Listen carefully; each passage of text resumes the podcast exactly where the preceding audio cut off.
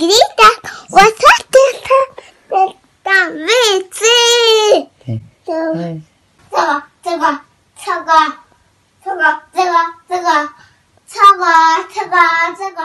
Merhabalar.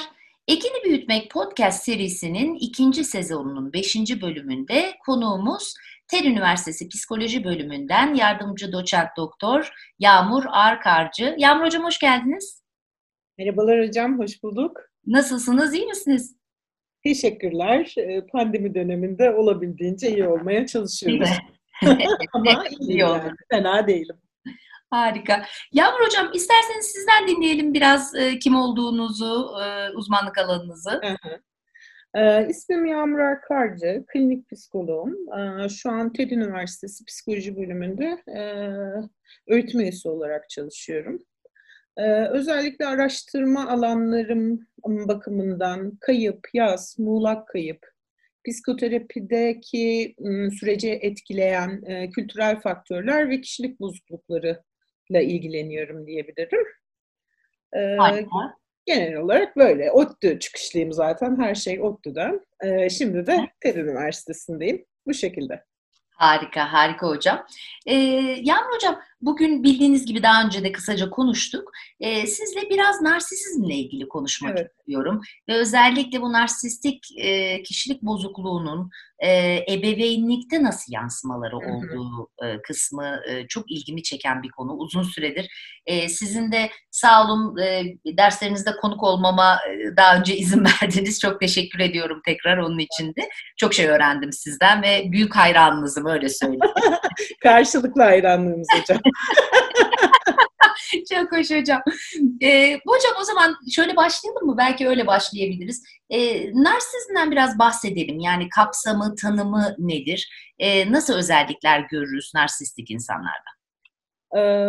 Şimdi narsisizm aslında çok temelinde kişinin kendisiyle fazlasıyla hemhal olması, kendi önemi, kendi değeri, kendi başarıları, yani sürekli bir ben vurgusunun e, çok e, merkezde olduğu bir e, patoloji diyebiliriz.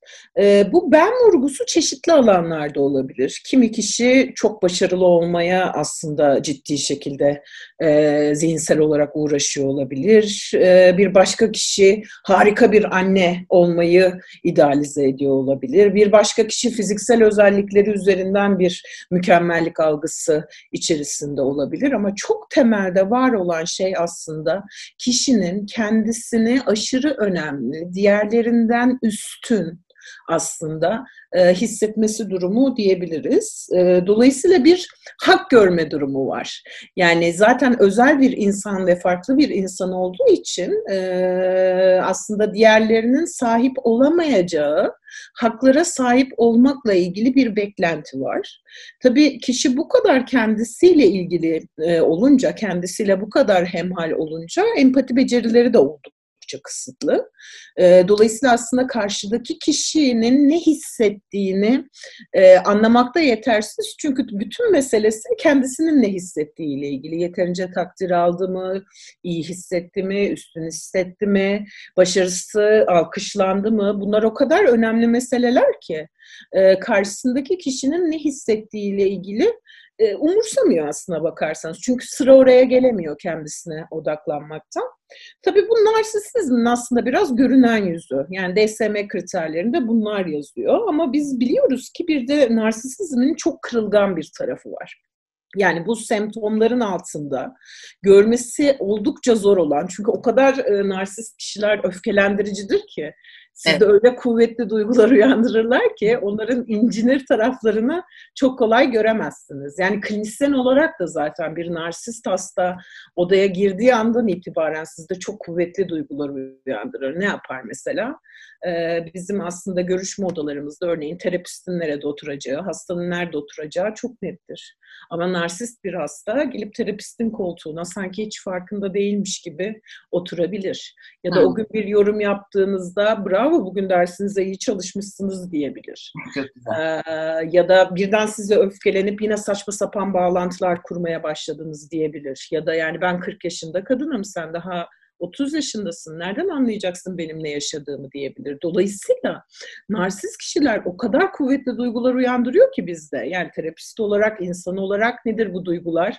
Bir kere aşağılanmış hissederiz, öfkeleniriz, kaygılanırız. Çünkü kendimizi ispat etme ihtiyacı içerisine girebiliriz. Dolayısıyla onların kırılgan taraflarını görmek epey bir zordur. Dolayısıyla da çok sevilen bir hasta popülasyon değildir açıkçası narsisist kişi. Evet. Evet. E, peki hocam şunu çok merak ediyorum aslında. Yani bu saydığınız özellikler dediğiniz gibi aslında terapist için bile değil mi böyle bir hastanın gelmesi yeterince zorlayıcı bir durum. Peki bu şartlar altında şöyle bir şey uyanıyor aklımda. Yani çok yalnız insanlar olması lazım. Çünkü kimse kolay kolay bu insanları çekmez gibi düşünüyorum ama biraz literatürü tabii uzmanlık alanım değil ama bildiğim kadarıyla da e, tamamen de aslında sosyal izolasyonda ya da çok yalnız kişilerde olmayabiliyorlar. Bu denge nasıl gidiyor? Bunu çok merak ediyorum. Yani karşıda onunla ilişki kuran kişiler açısından mı? Evet yani bu bahsettiğiniz e, hakikaten tamamen kendine yönelik, kendiyle hemhal durum içinde aslında mesela romantik ilişkilerinin e, hiç olmaması, yürümemesi ya da işte çok yakın arkadaşlıklarının olmamasını ki böyle durumlar da vardır eminim. Ama hı hı. bazı durumlarda da e, bazı insanlar devam ettiriyorlar bu ilişkileri. Yani bu evet. ilişkilerine e, mutlaka ilişki dediğimiz herhangi bir ilişki bir alışveriş. Belki karşıdaki ne alıyor bundan ya da nasıl e, devam ettiriyorlar ilişkilerini bunu merak ediyorum. Aslında genel olarak şöyle bir klinik gözlemler üzerinden değerlendirecek olursak, genelde narsist bireylerin partnerleri, mesela romantik partnerlerinin aslında bağımlı kişilikler olduğunu mesela görebiliyoruz. Hmm. Dolayısıyla o ilişkiyi devam ettiren dinamiklerden birisi bu olabilir. Yani kendi özgüveni, kendi öz saygısı oldukça düşük olan, dolayısıyla aslında terk edileceğini düşünen birisi narsist partnere çekiliyor. Çünkü narsist partnerin çok etkileyici de güçlü bir tarafı da var. Dolayısıyla zaten kendisini daha iyi bir ilişkiye layık görmediği zaman kişi narsist partnerle aslında kendini var edebiliyor. Şimdi bu bir dinamik olabilir. Bir başka dinamik de şu olabilir. Yani duygusal olarak zaten böyle bir daha geri çekilen, daha uzakta ve yakın ilişkiler kurmak istemeyen kişiler için narsist partnerler çok iyi bir match, çok iyi bir uyum. Çünkü e, bakmayın yani narsist kişilerin ilişkileri çok olabilir ama burada şey çok önemli. Yani shallow relationships diye geçer literatürde. Yüzeysel ilişkiler. Karşılıklı duygusal paylaşımın oldukça eksik olduğu ilişkiler bunlar. Yani tamamen aslında narsist kişinin ihtiyaçlarına hizmet eden, karşıdaki kişinin de kendi hassasiyetleri sebebiyle bir şekilde o ilişkiye sınır koyamadığı ya da terk edemediği ilişkiler diyebiliriz. Ee, ama hani şöyle bir şey soruyorsanız iki narsistin aynı anda bir ilişkide olması oldukça zor. Çünkü e, en iyi hangisi olacak? Bütün mesele zaten rekabet üzerinden e, gerçekleştiği için evet. e, öyle bir e, ilişkilenmeyi çok mümkün görmüyorum açıkçası evet. E, peki yani şöyle bir şey de var mı? Böyle bir intiba da e, var diyeyim en azından. Ben konuyla ilgili hiçbir şey bilmiyor gibi sorular da sormak istiyorum öyle diyeyim. E, belki aslında daha yetenekli, işte bazı yönlerden daha çabuk bağlantılar kuran ya da kişileri yani etrafındakileri e, belli anlamlarda cezbedebilen insanlar da diyebilir miyiz? Böyle özellikler de var mı? Kesinlikle hocam çok iyi bir noktaya değindiniz. Aslında literatüre baktığımızda da e, bu kişilerin hakikaten etkileyici, başarılı oldukları, alkışlandıkları ve ciddi onay aldıkları bir tarafları var. Bu başarıları ve zekaları olabilir, kişiler arası ilişkilerindeki liderlik özellikleri olabilir, e, ne bileyim bir işi çok iyi yapmaları olabilir. Bu insanların hakikaten bir e, iyi yaptıkları bir şey var. Zaten o yüzden bu kadar çekiciler.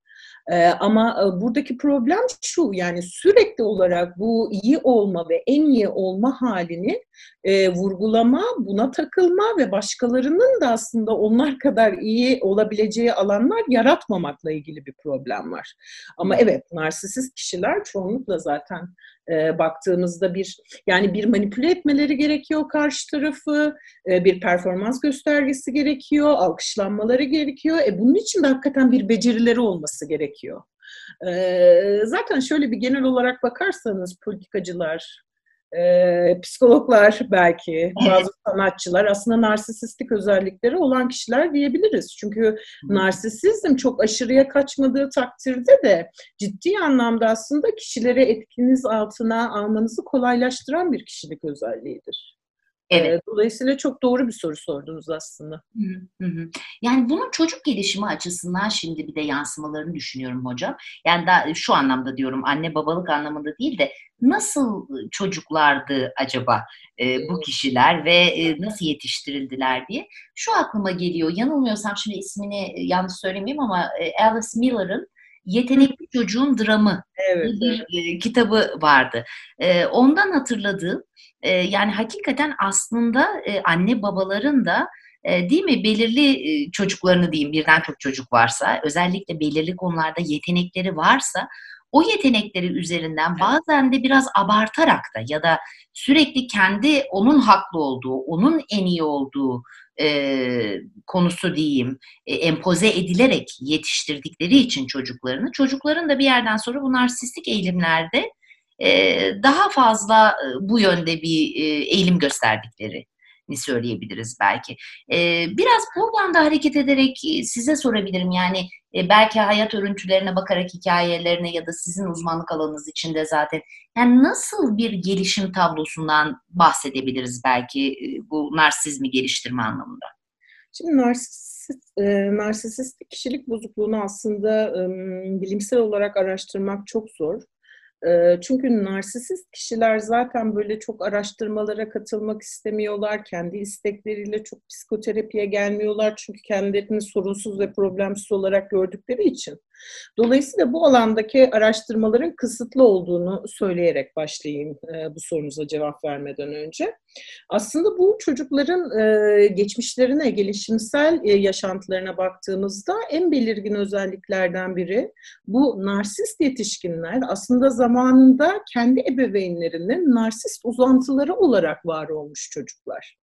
Ne demek bu? Yani bir sebepten ebeveyn hakikaten çocuğu çok övüyor, çok alkışlıyor, çok güçlü olduğunu, başkalarından daha iyi olduğu ile ilgili bir algı yaratıyor ve bir çocuğa bir ödül veriyor.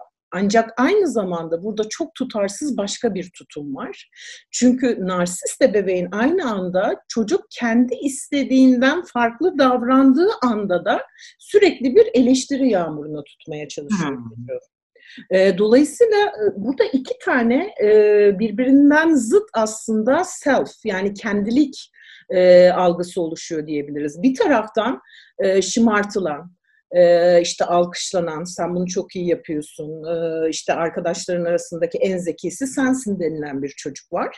Ama bir taraftan da ebeveynin istediği sınırların dışına çıktığında eleştirilen, e, psikolojik şiddete varabilecek aslında eleştiriler ve e, öfkeyle karşılaşan bir çocuk var. Dolayısıyla bir kusurluluk da aynı anda gelişiyor. Dolayısıyla aslında bu çocuklar bu iki uç arasında gidip geliyor. Yani hem çok değerli, hem özel, hem başka, hem diğerlerinden farklı ama aynı zamanda da işte kusurlu, beğenilmeyen, onay almayan bir çocuk algısı var. ee, ve aslında narsisizmin işte yetişkinlik e, seyrinde de biz bunu görüyoruz. Yani o eleştiriye tahammül edememe halinin temelinde şu var. Yani o kadar kusurlu hissediyor ki içten içe kendisini. Yani o kadar büyük bir değersizlik var ki aslında bütün o başkasını aşağılama, bütün o başkasını eleştirmesi yeter ki benim kusurlarım başkası tarafından görülmesin düşlemi üzerine kuruluyor. Hmm. Yani narsist bireylerdeki aslında en temelde kendilerinin bile çok farkında olmadığı korku bu. Ya benim kusurlarım görünür hale gelirse yani burada bir utanç var. Yani o utancın da ortaya çıkmaması için çok katı bir biçimde savunma mekanizmaları kullanıyorlar. Aşağılamak, eleştirmek, öfke nöbetleri, e, eleştirildikleri ya da bir sinyal aldıkları anda o kadar kuvvetli bir duyguyla karşı çıkıyorlar ki hakikaten mesele başka bir yere gidiyor ve dikkat dağılmış oluyor. Artık mesele onların yetersizlikleri olmuyor çünkü karşıda çok kuvvetli bir duygu uyandırıyorlar. Dolayısıyla şunu unutmamak lazım. Bu grandiozite dediğimiz ayrıcalıklılığın diğer ucu utanç. Ve utanç o kadar kuvvetli ki o yüzden zaten bu ayrıcalıklılık meselesi bu kadar kuvvetli. Evet, evet çok ilginç. Yani birçok şey düşündüm aslında hocam siz bunları anlatırken. Yani bir tanesi aslında e, bu daha e, narsist olan kişileri yetiştiren anne babaların da belki yine aynı biçimde koşullu sevgisi diyebiliriz değil mi? Ya da kendi çocuklarına verdikleri şeyde. Yani seni severim ama ancak şu koşulda severim. Yani bunları yaparsan severim. E, ve dediğiniz bu özellikle psikolojik kontrole uzanan dediniz ya yani işte belki istemediği bir şey yaptığı zaman temel ihtiyaçlarını karşılamamaya kadar gidebilecek değil mi? Ee, Kesinlikle hocam. Örüntü de görebiliriz. Bu hakikaten e, ilginç. E, peki jenerasyonlar arasında bir geçiş e, var mı ya da ne zaman kırılır bu örüntü nasıl acaba? Yani burada tabii e, koruyucu faktörler çok önemli. Yani ebeveynlerden birisi narsist olduğunda diğer ebeveynin o çocuğun aslında kendilik değeri, ayrıcalıklılık meselesi, önemi, kusurlarıyla ilgili nasıl bir tutum sergilediğinin oldukça önemli olduğunu söyleyebiliriz. Dolayısıyla bir kırılma olmak için, olması için en az narsisist ebeveyn kadar kuvvetli, sağlıklı bir yetişkinin de tabii ortamda olması gerektiğini düşünüyorum. Yoksa çok kolay değil o narsistin aurasından çıkmak. Tabii. Çünkü sizin de aslında başta belirttiğiniz gibi o kadar da çekici bir tarafı var ki, o kadar da güçlü, özel hissettiren bir tarafı var. Evet. en temel olarak. Dolayısıyla ondan vazgeçmek, o onayı kaybetmek çok çok zor. Evet yani başta o onayı almak için zaten çevresindeki herkese yani öyle bir aura, öyle bir atmosfer yarattığı için anladığım kadarıyla değil mi? Evet. O onayı almak için de bir yerden sonra e, aslında o kişinin isteklerine, arzularına göre hareket eder hale gelme belki farkına bile varmadan. Hocam orada çok iyi bir e, kavramı getirdiniz. Bütün aslında narsisizm literatüründe e, psikolojik olarak kontrolün çok yoğun olduğu ancak sevgi, şefkat, kabulün oldukça kısıtlı olduğu aile örüntüleri görüyoruz ve çok vurgulanan bir şey var. Yani narsisistik bir ebeveyniniz varsa love has a price. Ne demek bu? Sizin sevgi ve onayı alabilmeniz için bir bedel ödemeniz gerekir. E, bu bedelde nedir? Aslında çocuk olarak kendi arzularımızdan, kendi otantik duygularımızdan uzaklaşıp narsist ebeveynin arzuları doğrultusunda hareket etmek demektir. Bu yüzden zaten narsist ebeveynlerin çocukları e, çok iyi gözlemci olurlar. Çünkü çok iyi gözlemlemek zorundadırlar. Evet. İşte mesela babası ne zaman kızacak, babası ne zaman onay verecek, eleştiri nereden gelecek, sürekli gözünün içine bakar. Çünkü narsist ebeveyn hakikaten de sürekli olarak gözlemler. Çünkü çocuk onun bir kendilik nesnesidir. Ne demek kendilik nesnesi? Kendi özgüvenini aslında regüle etmek için çocuğun davranışlarını kullanır e, yüksek standartları vardır, mükemmeliyetçidir ama aynı zamanda e, o mükemmeliyetçiliğin standartın biraz altına çık geçtiğinde de çocuğu eleştirir, cezalandırır. Dolayısıyla siz eğer birinin kendilik nesnesi haline gelirseniz onun bütün reaksiyonlarını kontrol etmek zorundasınız çocuk olarak. Aksi halde çok fazla ceza alırsınız. Aslında iyi bir defans mekanizmasıdır bu kendini korumak için e, narsistik ebeveynlerin çocuklarında gördüğümüz bu süreç. Ama tabii bu ileride neye yol açabilir? Örneğin bir kaygı bozukluğuna yol açabilir. Çünkü ne olacak? Yani siz sürekli olarak başkaları tarafından nasıl değerlendiriliyorum odaklandığınızda e, bu ciddi kaygı verici bir şey aslına bakarsanız. Çünkü spontanlığı ortadan kaldıran bir e, aslında bakış açısı diyebiliriz. Kesinlikle, kesinlikle. Hocam bir de e, siz bunları anlatırken şunu düşündüm. Şimdi bir gelişimci gözüyle de şöyle e, görüyorum, düşünüyorum, öyle diyeyim. E, çocukluktan ve ilk gençlikten sonra aslında bir kişinin belki gerçekten yetişkinliğe varması, yani ilk defa yetişkin sorumluluklarını alıp e, belki gerçek anlamda e, yani yetişkin diyebileceğimiz yapının, e, kimliğin oluşması için aslında kişinin kendi annesinin babasının da kusurlu birer insan olduğunu evet. anlaması, bunu kabullenmesi e, ve hatta bununla barışması na da bağlı olduğunu düşünüyorum bu sürecin. Öyle söyleyeyim. Belki aslında bu anlamda yani çocuklar için şimdi aslında o kadar içler acısı bir durum ki bu anlattığınız bir yandan da. Çünkü belki de bir yandan hiç büyümeyen çocuklardan da bahsedebiliriz. Ee, asla kabul edemiyor yani yetişkinin karşısındaki anne babanın öyle güçlü bir yapılanma içinde yanlış yapabileceğini. E, kesinlikle işte bunlar hiç büyümeyen paşa oğullar mesela ya da evin prenses kızları. E, yani çocuk evin içerisinde o kadar şımartılmış, o kadar her şey istediği şekilde verilmiş, işte annenin babanın her neyse kusursuz aile olarak çok mükemmel olduğunu düşünen çocuk dış dünyaya çıkınca öyle bir dünya yok. Yani orada baş etmesi lazım, kendisi uğraşacak, ödülü kazanması lazım, bazen bedel ödeyecek. Dolayısıyla bu çocuklar aslında o psikolojik kontrol yolu yoluyla çok da böyle bağımlı hale de getirilen çocuklar. Evet. dolayısıyla dış dünyada var olmayı da bilmiyorlar ve o dış dünyaya açıldıklarında işte o reelle karşılaştıklarında bizim narsisistik kırılma dediğimiz şeyi yaşıyorlar. baş etme stratejileri yok. Çok yoğun bir duygu hissediyorlar ve hala da şeyi atamıyorlar o sizin dediğiniz gibi. Yani biz aslında o kadar da mükemmel değiliz meselesi. Evet. ne kabullenmek çok çok kolay değil. yani o yüzden diyorum işte yani narsist hasta zaten terapiye pek gelmez. Yani geldiyse de ya işte karısı ondan boşanıyordur ya patronu terapiye gitmezsen e, işte işten atılacaksın demiştir. Seansa gelir ve şey der. Yani ben aslında buraya gelmenin bile çok anlamlı olduğunu düşünmüyorum da işte bizim hanım beni tehdit etti der mesela. Yani o kadar sorumluluk başkalarındadır ki. Ya da dersiniz yani peki yani ne bileyim bu kadar özel olmanın, sürekli güçlü olmanın dezavantajları olabilir mi gibi bir konuya ele almaya çalışırsınız ve şey der yani güçlü olmanın neresi yanlış ki? E ben insanları kontrol edebiliyorsam bu bir e, meziyet, bu bir meziyet. Neden kontrol etmeyeyim ki? Dolayısıyla yani aslında şeye sizin sorduğunuz soru şöyle, e, sorduğunuz soru çok önemli.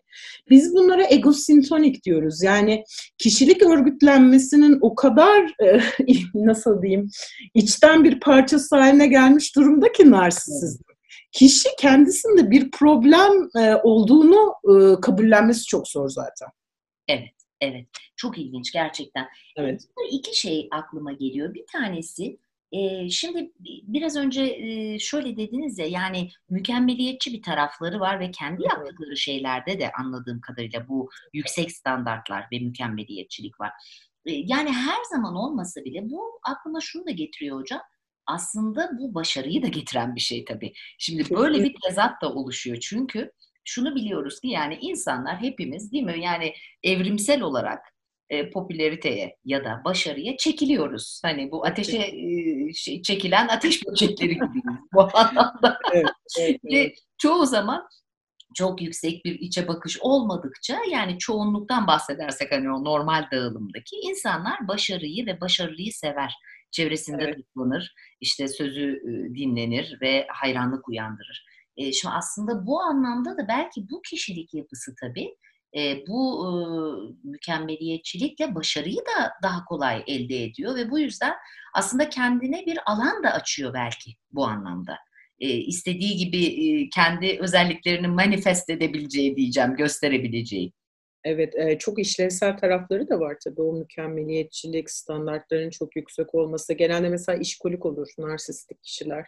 Hı hı. E, mesela bir e, maili göndermeden önce defalarca okurlar ya da bir işi eğer hayal ettiklerinin bir tık altı olursa çok öfkelenirler, kendilerine kızarlar ya da çalışanlarına kızarlar. Bu kadar mükemmeliyetçilik de genelde başarıyı beraberinde getiriyor. İşte evet. zaten kırılması zor olan döngü burada. Yani narsistik özelliklerin başarıyla ilgili iş işlevsel pek çok getirisi olduğu için onu bırakmakta çok zorlanıyorlar ve bu da genelde narsist hastaların aslında uzun yıllar terapi aldıktan sonra söyledikleri bir şeydir. Yani ben bunu bırakırsam ne yapacağımı bilmiyorum. Yani aslında o kadar da e, özel olmamak, o kadar da başarılı olmadığı durumlarda ne yapacağıyla ilgili bir davranış repertuarı yok. Evet. Şimdi dolayısıyla o narsistik defansları birden hastanın elinden almak bu anlamda çok aslında işlevsel olmayabilir. Yani narsistik kırılmanın da bir derecesi olması lazım. Evet. aksi halde ne yapacaklarını çok bilmiyorlar çünkü. yani uzun yıllar çalışmak gerekiyor gerçekten bu hasta popülasyonuyla o sebeple.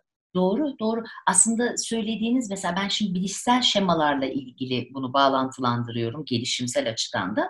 E, şu tarafı da var tabii. Yani çoğu zaman mesela o kadar da adapta, adaptif olmayan hani bizim maladaptif dediğimiz adaptif olmayan bir takım davranışları da daha iyi bildiğimiz, yapmayı bildiğimiz bir şey olmadığı için çoğu zaman yapıyoruz farklı durumlarda da. Yani daha evet. farklı bir elimizde araç e, ya da bir e, davranış kümesi daha önce deneyimlediğimiz yok. E, işe yaramayacağını ya da yine bizi çıkmaza sokacağını bazı durumların bilsek bile en rahat onlarla hissettiğimiz için yine benzer yanlışlara insan belki hayat döngüsü içinde bir kırılma olmuyorsa düşüyor. Yani bu da herhalde benzer bir durum. Evet, narsisizmde e, bunu belki işte farklı yapabilecek şey şu. Yani kazançları yüksek olduğu ve empati becerileri düşük olduğu için o davranış örüntüsünün üstün olma halinin karşıya ve kendilerine zarar verdiğinin çok e, bilincinde değiller. Çünkü istedikleri şeyler ben çok derin ilişkiler kurayım ama yani herkes beni sevsin gibi bir şey. Yani ben en başarılı olayım. Başkalarını kontrol edeyim. Başkaları bana hayranlıkla baksın. Dolayısıyla derinlik onlar için çok büyük bir ödül olmuyor. Yani onun bir ödül olacağının farkında olmuyorlar. Belki narsistik hastalardaki temel fark bu olabilir. Yani evet. ilgilendikleri şey zaten o e, yüzeysel e, şişirilme ve pohpohlanma. Diğerinin aslında evet. daha yani normal demek istemiyorum ama daha ihtiyaçlarını karşılayacak bir şey olduğunu kabullenmekte zorlanıyorlar. Evet. Ama mesela bir borderline hasta işte çok bağımlı olduğunda karşıdaki kişinin ona öfkelendiğinin farkında, onu terk edeceğinin farkında. Diyor ki yani bu davranışların beni bana çok zarar veriyor. Ama narsist hastanın o noktaya gelmesi zor. Yani bir böyle bir cost benefit fayda zarar analizi yaptığında o üstün pozisyonu kaybetmek e, daha büyük bir tehdit yakın ilişki kurmaktansa. Hmm, çok, çok doğru. Evet böyle düşününce kesinlikle. E, peki biraz da iki kere e, bir e, biraz bahsettik etrafında dolandık bu kavramın ama oraya da gelmek istiyorum. Narsistik kırılma e, meselesi. Yani bu çok ilginç e, bence. Benim en ilgimi çeken şeylerden biri. Çünkü e, anladığım kadarıyla e, yani sizin de derslerinizden bildiğim kadarıyla diyeceğim.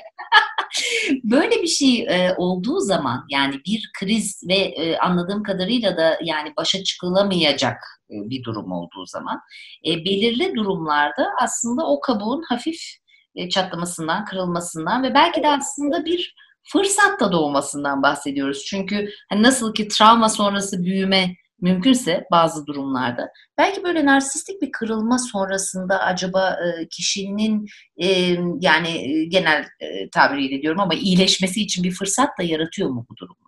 Ee, olabilir. Zaten işte o noktada terapiye geldikleri için o anlamda aslında bir fırsat yaratıyor olabilir. Yani mesela eşi diyor ki artık ben tahammül edemiyorum, ben boşanacağım diyor. Başta inanamıyor zaten işte adam. Ee, mesela diyor ki yok diyor sen benden boşanamazsın, nasıl benden boşanırsın, bizim kötü bir evliliğimiz yok ki vesaire. Ama baktı hakikaten kadın gidiyor. Bu sefer iş ciddiye biniyor.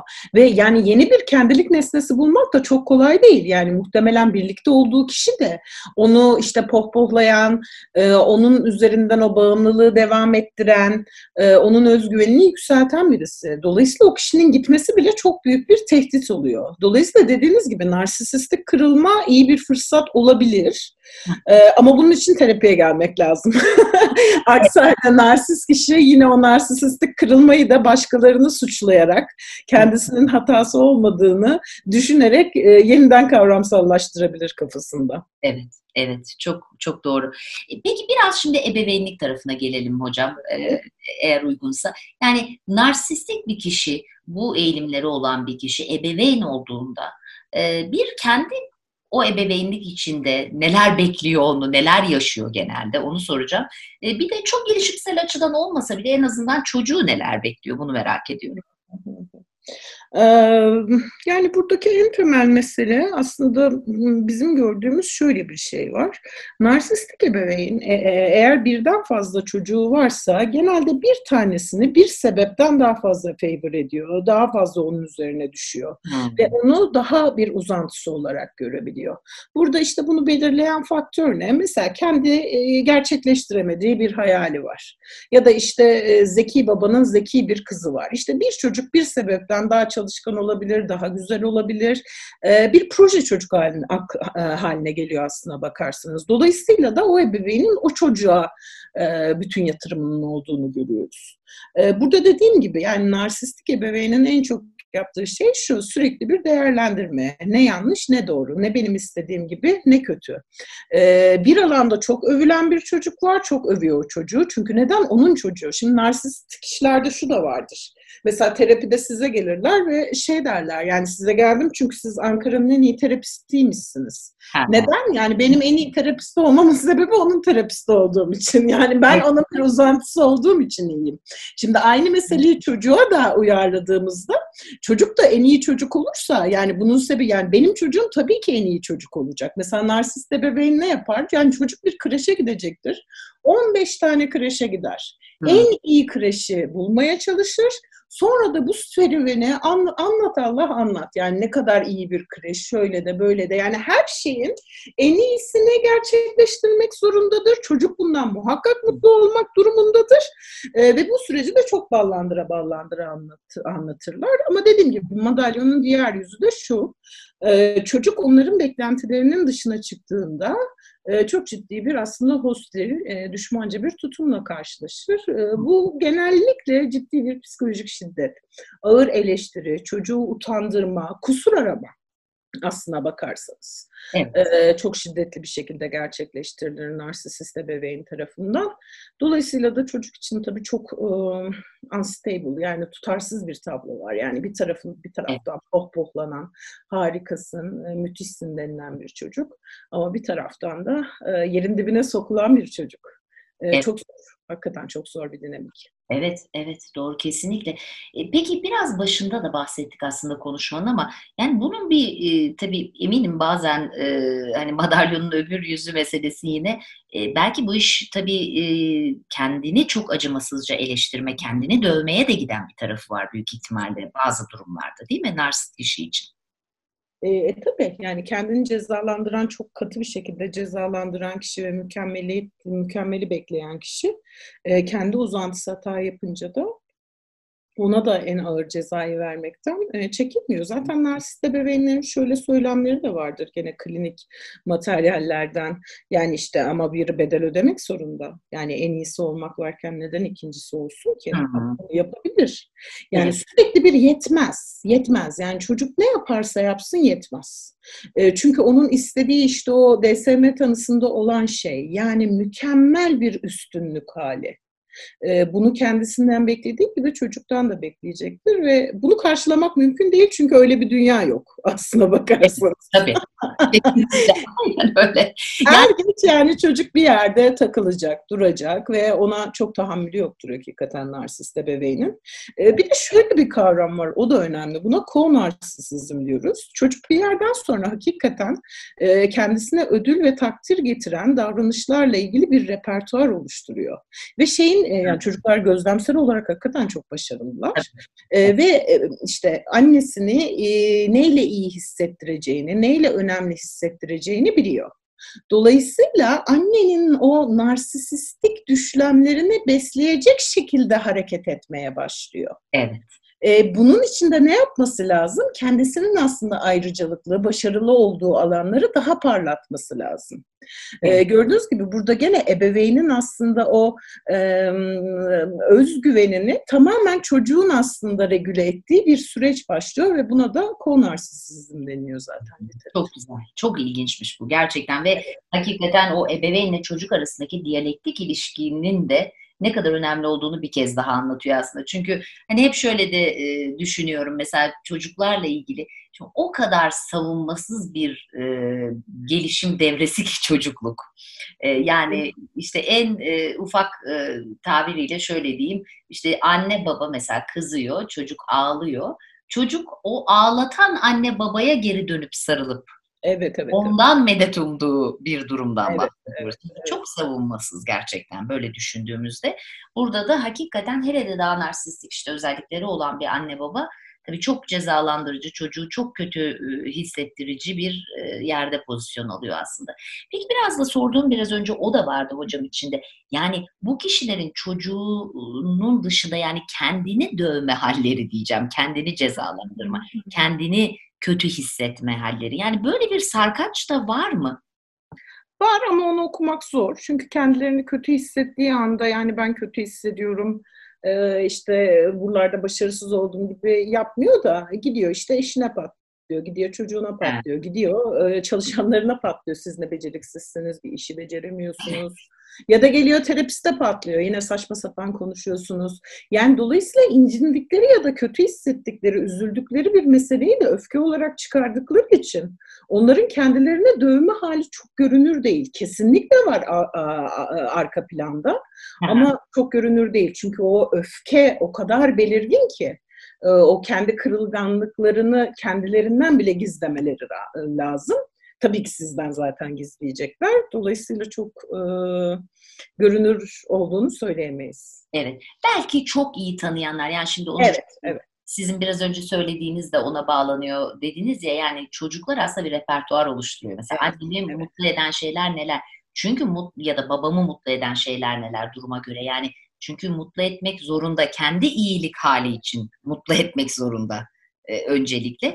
Büyük ihtimalle belki e, o farklılıkları, o gel git varsa ufak da olsa e, yine en yakınındakiler e, çözüp okuyabiliyor belki bir yerden sonra. E, kesinlikle. Onun için de tabii o narsisistik şiddete biraz maruz kalıp hakikaten ve biraz da tabii onun için özgüven de gerekiyor takdir edersiniz. Yani bu mesele benimle ilgili değil aslında şu an kendisiyle ilgili bir meselesi var ve oradaki kırgınlığını bana yansıtıyor. Yani bu hakikaten bunu anlamak eğer kendinizin bazı e, kırılganlıkları varsa zor olabilir. Yani hakikaten suçlu hissedebilirsiniz, kendinizi yetersiz hissedebilirsiniz. Zaten narsisizmin işte cilvesi bu. Yani o kadar dolay, dolayımlı bir şekilde e, duyguları aktarıyorlar ki siz kendi hissinize odaklanmaktan narsist kişi ne yapıyor çok anlamayabilirsiniz. Hele de dediğim gibi kendinizin yetersizlik ve sevilmezlikle ilgili meseleleriniz varsa. Tabii tabii. Bir de tabii bunun dışında mutlaka e, şu da var herhalde. E, yani e, aslında sempati duymak zor olduğu için de e, çevresindekiler için e, söylüyorum. E, belki de yani bahsettiğiniz hani e, bu benle ilgili bir mesele değil. Bir narsistik bir yapıyla evet. karşılaştığınız zaman karşıdakiyle ilgili bir meseleyi yani bu düşünceyi oturtmak da aslında düşünüyorum da zor bir şey. Yani hiçbirimiz peygamber değiliz. Ve çok fazla evet, evet. değil mi yani anla, normal hayat içinde o kadar anlayış göstermek özellikle sürekli maruz kaldığımız bir evet, çok, çok zor. O taraf da var. Ama çocukları tabii apayrı çünkü yani herhalde bir e, daha narsistik kişiliği olan birinin çocuğu onun içine doğduğu için herhangi bir anne babalık stilinde olduğu gibi artık onunla nasıl başa çıkması yani en etkin en efektif nasıl başa çıkarım bilgisi de biraz e, geri planda oluyor diye tahmin ediyorum. Evet o işlevsel de ama dediğim evet. gibi işte. Yani evet. hakikaten o çocuğun o ebeveynle işte o ayrışma sürecini yaşayana kadar bir şekilde baş etmesi gerekiyor ve çocuklar çok akıllılar. Evet. Yani kendilerini korumanın çok iyi yollarını buluyorlar. Ee, bu yolla aslında onlardan bir tanesi diyebiliriz. Evet. Peki hocam narsizmin işlevsel bir şöyle diyeyim tipi var mı? Yani sağlıklı olduğu bir durum var mı? E, tabii yani şeyi çok iyi ayırmak lazım. Yani narsisistik kişilik bozukluğuyla narsisistik defanslar birbirinden farklı şeyler.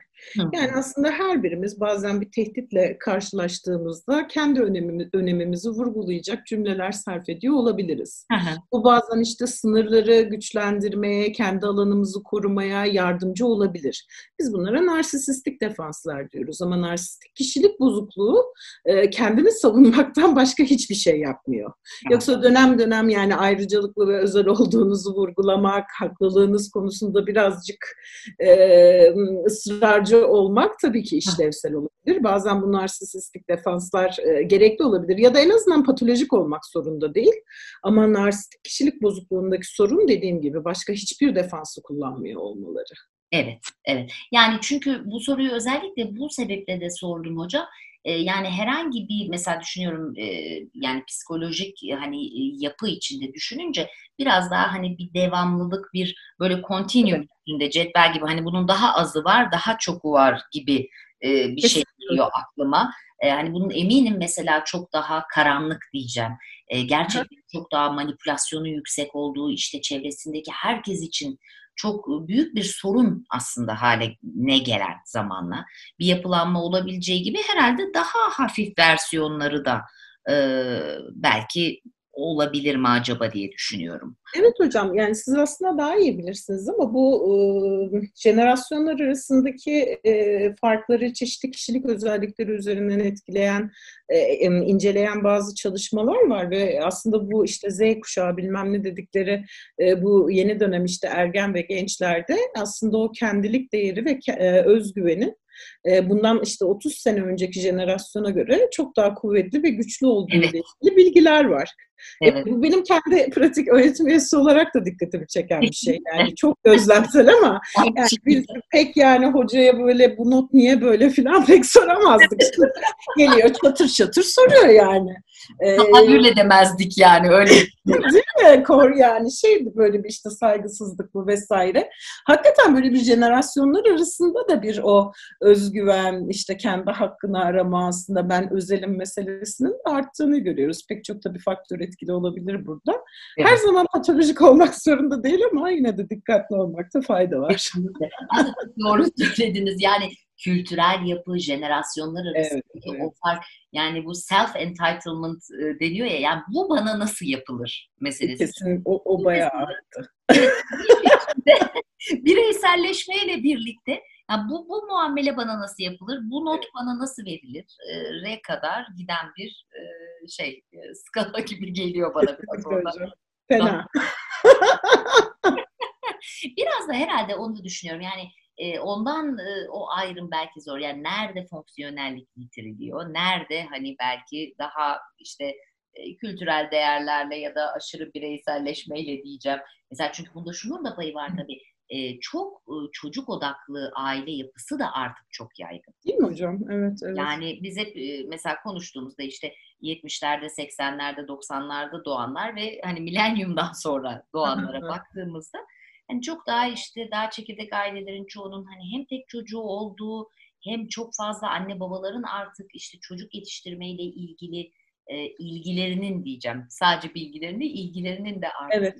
işte çocuğa göre hayatın e, düzenlendiği e, bir şeyde görüyoruz. Çok hoş geçen gün bir e, e, arkadaşım söyledi. İşte bir başka e, tanıdığı şey demiş. E, yazın işte e, tatile gittiğimizde kızım hiç denize girmemi e, istemediği için hiç denize girmeden geldim demiş. Yani, yani şimdi düşününce kabul edilemez bir şey aslında değil mi? Düşünsenize koca bir tatilde e, çocuğunuz denize evet. girmenizi istemiyor diye denize girmeden geri geliyorsunuz. Yani ben şimdi mesela kendi yetiştiğim aileyi ya da benzer aileleri düşünüyorum. Mümkün değil. Yani, yani bir şey, hani yani e, belki cezalandırma, bağırma başka bir şey olmazdı ama hani good luck derlerdi ya iyi şanslar hani.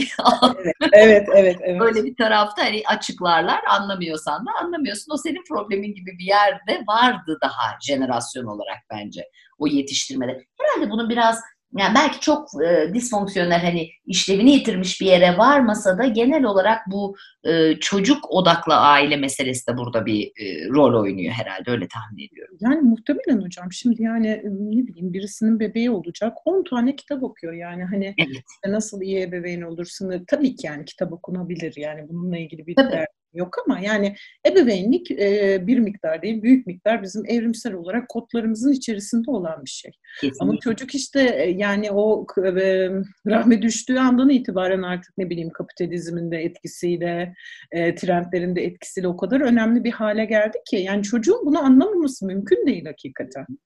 Kesinlikle. Ee, oradaki sınırlar önemli diye düşünüyorum ben de. Aynı fikirdeyim. Ve şey bir yine bir önceki bölümde hocam yurt dışında çocuk yetiştirmekle ilgili evet, bir bölüm yapmıştık Aha, ve orada da yurt dışında yaşayan annelerle yani kendi kendilerinden dinledik nasıl bir deneyim yaşadıklarını. Orada e, kulakları çınlasın yakında arkadaşım Derya'nın söylediği bir şey çok hoşuma gitmişti. Hı hı. Almanya'da yaşıyor onlar da 15 yıldır falan. E, şey demişti yani Hani burada mesela işte bir kayıp olduğunda mesela bir yas durumu var, bir aile büyüğü kaybedildi. Hiçbir zaman gidip işte hiç görmedim örneğin Almanya'da birinin bir pedagoğa gitmesi hani çok evet. ciddi bir sorun olmadıkça hani bunu nasıl açıklayayım demesi e, vesaire gibi pratikler yok. Hayatın doğal akışı içinde bunlar e, genelde halloluyor, çözülüyor. Ama hani dikkatimi çeken bu meseleler ya da çok daha ufak meselelerin çoğu bir uzmana danışılıyor Türkiye'de diye.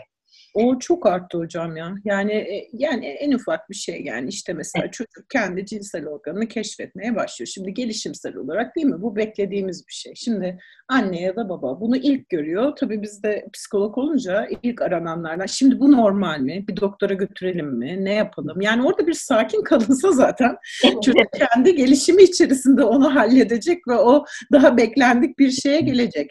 Ama burada şey de herhalde çok etkili. İşte o sosyal medyada artık pompalanan iyi anne baba olma meselesi de. Yani siz bu kadar ilgili olmayınca da nasıl hissettiriliyorsunuz? Muhtemelen bir baskı da var kültürün içerisinde. Tabii, tabii. Kesinlikle. Yani hatta bunların uzantısı olarak e, mesela siz de tanırsınız Didem Türe e, evet. o mesela anneyi anneleri utandırmaya yönelik anılarla ilgili çok, çok ilginç şeyler de var. Bir yandan hani annelik babalık üstünden bir böyle e, müthiş bir eleştiri e, şey de var. Bir de bir yavaş yavaş bir farklı da olsa işte reçete e, annelik babalık meselesi. E, mesela instamamlar var. Hani ne yapılır, ne yapılmaz, nasıl organik beslenir, işte nasıl davranılır. Yani biraz e, özellikle bu fazla reçete olan şeylerde hep ben de bir şey arıyorum öyle söyleyeyim yani. Çünkü... En narsisizm de öyle ya hocam zaten işte her şeyin fazlası. Yani e, çocuğu o hissi çok geçirmemek lazım. Yani ben de merkezdeyim sen de merkezdesin. Yani seninle ilgileniyorum ama benim başka arzularım da var. Yani bunun aslında ben ve sen meselesi daha karşılıklı, herkesin bir alanı ve sınırı olduğu hayal kırıklığını çocuğun yaşaması gerekiyor. Yani o hayal kırıklığını yaşamadığı zaman çocuk çünkü kendi düşlemlerinde sürekli olarak sınırsız bir yayılım arzusu içerisinde ki bu çok normal. Çocuk ayrılmak istemiyor, yapışmak istiyor. En önemli şey o olsun istiyor. Yani bütün dünyanın algısından ibaret zannediyor. Ama orada işte ebeveynin hayır yani başkaları da var. Yani annen olarak benim başka arzularım var. Bak ben babanla da ilgileniyorum, kardeşinle de ilgileniyorum. Benim bir işim var. E, dolayısıyla birbirimize bu sınırsız sevgi ve ilgiyi vermemiz mümkün değil gibi bir mesajı vermesi çok önemli. İşte analitik kuramda buna kastrasyon deniliyor. Başka kuramlarda sınır koyma deniliyor. Ama çocuğun kendi sınırlarının hakikaten gerçekçi bir şekilde farkına varması için ebeveynlerin o sınırlar hakkında çok katı olmadan tabii ki rigid olmadan esnek bir biçimde o sınırlarla ilgili meseleyi net çizmeleri gerekiyor. Evet, evet kesinlikle. Çok güzel anlattınız hocam. Hocam sohbet harika ama zaman evet. yavaş yavaş doluyor. Son Bayağı konuşmuşuz hocam ya. Ay, Vallahi hiç fark etmedim ben de. Aynen aynen aktı. Yani her zamanki gibi diyeceğim. Sizle konuşmak bize çok teşekkür ederim. Aynı şekilde. Ben çok teşekkür ederim. Hep baştan beri bölümleri böyle hem imrenerek hem heyecanla dinliyordum. Dolayısıyla burada olmak, sizinle konuşmak benim için çok keyifliydi. Çok, çok teşekkür ederim. Aynı şekilde siz sağ olun. Son bir soru soracağım. Belki onunla evet. kapatalım olur mu? Ee, peki biraz da son ona e, çok e, aslında aralarda da değindik ama yani yetişkin olup e, bu yetişkinlerin annesi babası da eğer böyle bir e, narsistik eğilim, bir kişilik yapısı varsa e, tabii mutlaka terapiye gitmeleri, yardım almaları evet, belki evet. E, en birincil şey ama böyle bir imkanları olmayabilir, hazır olmayabilirler. E, neler yapabilirler diyeceğim. Belki çok daha primitif bir soru da olabilir. Bunun çok hani e, yararlı olup olmayacağını bilmiyorum ama hani siz ne tavsiye ederdiniz belki bir e, arkadaşınız olsa ya da e, böyle bir tanıdığınız olsa diyeceğim. Çok önemli bir soru ama cevap çok zor. yani yani çok kompleks evet. buna cevap vermek. Ama herhalde orada şunu unutmamak lazım. Yani narsisistik ebeveyni tatmin etmek hiçbir zaman mümkün olmayacak. Dolayısıyla aslında o yetişkin çocuğunda o fantazmdan ayrılması gerekiyor. Yani ben ne yaparsam yapayım olmayacak aslına bakarsan. Yani o aldığım onay da zaten doğru düzgün bir onay değil. Meselesi onun ayırdına varmak önemli ama bunu e, işte sahip olabilmek için başka sağlıklı ve e, daha oldukları gibi kabul edebildikleri ilişkilerin de e, hayatlarında olması lazım. Yoksa dediğim gibi o döngüden e, sıyrılmak çok kolay değil. Aslında e, ne bileyim hangi patoloji olursa olsun herhalde aynı şeyi söylerim. Yani daha oldukları gibi kabul edildikleri ama bir taraftan sınırların da olduğu başka ilişkiler e, kişiye hem kendi değeriyle ilgili e, olumlu etkileri oluyor ama bunun yanı sıra aynı zamanda e, aslında diğerinin ne kadar da gerçekçi bir ilişki olmadığı, ne kadar imkansız bir ilişki olduğunun da e, farkına vardırıyor diyebilirim. Yani Evet. çok yaşantısal bir şey bu. Kesinlikle. Hocam çok çok teşekkür ederim. Ağzınıza çok aklınıza sağlık. Tekrar teşekkür ederim katıldığınız için. En kısa zamanda görüşmek üzere. Evet hocam, e, çok teşekkür ederim her şey için. Ben de teşekkür ederim. Hoşçakalın. Bay bay.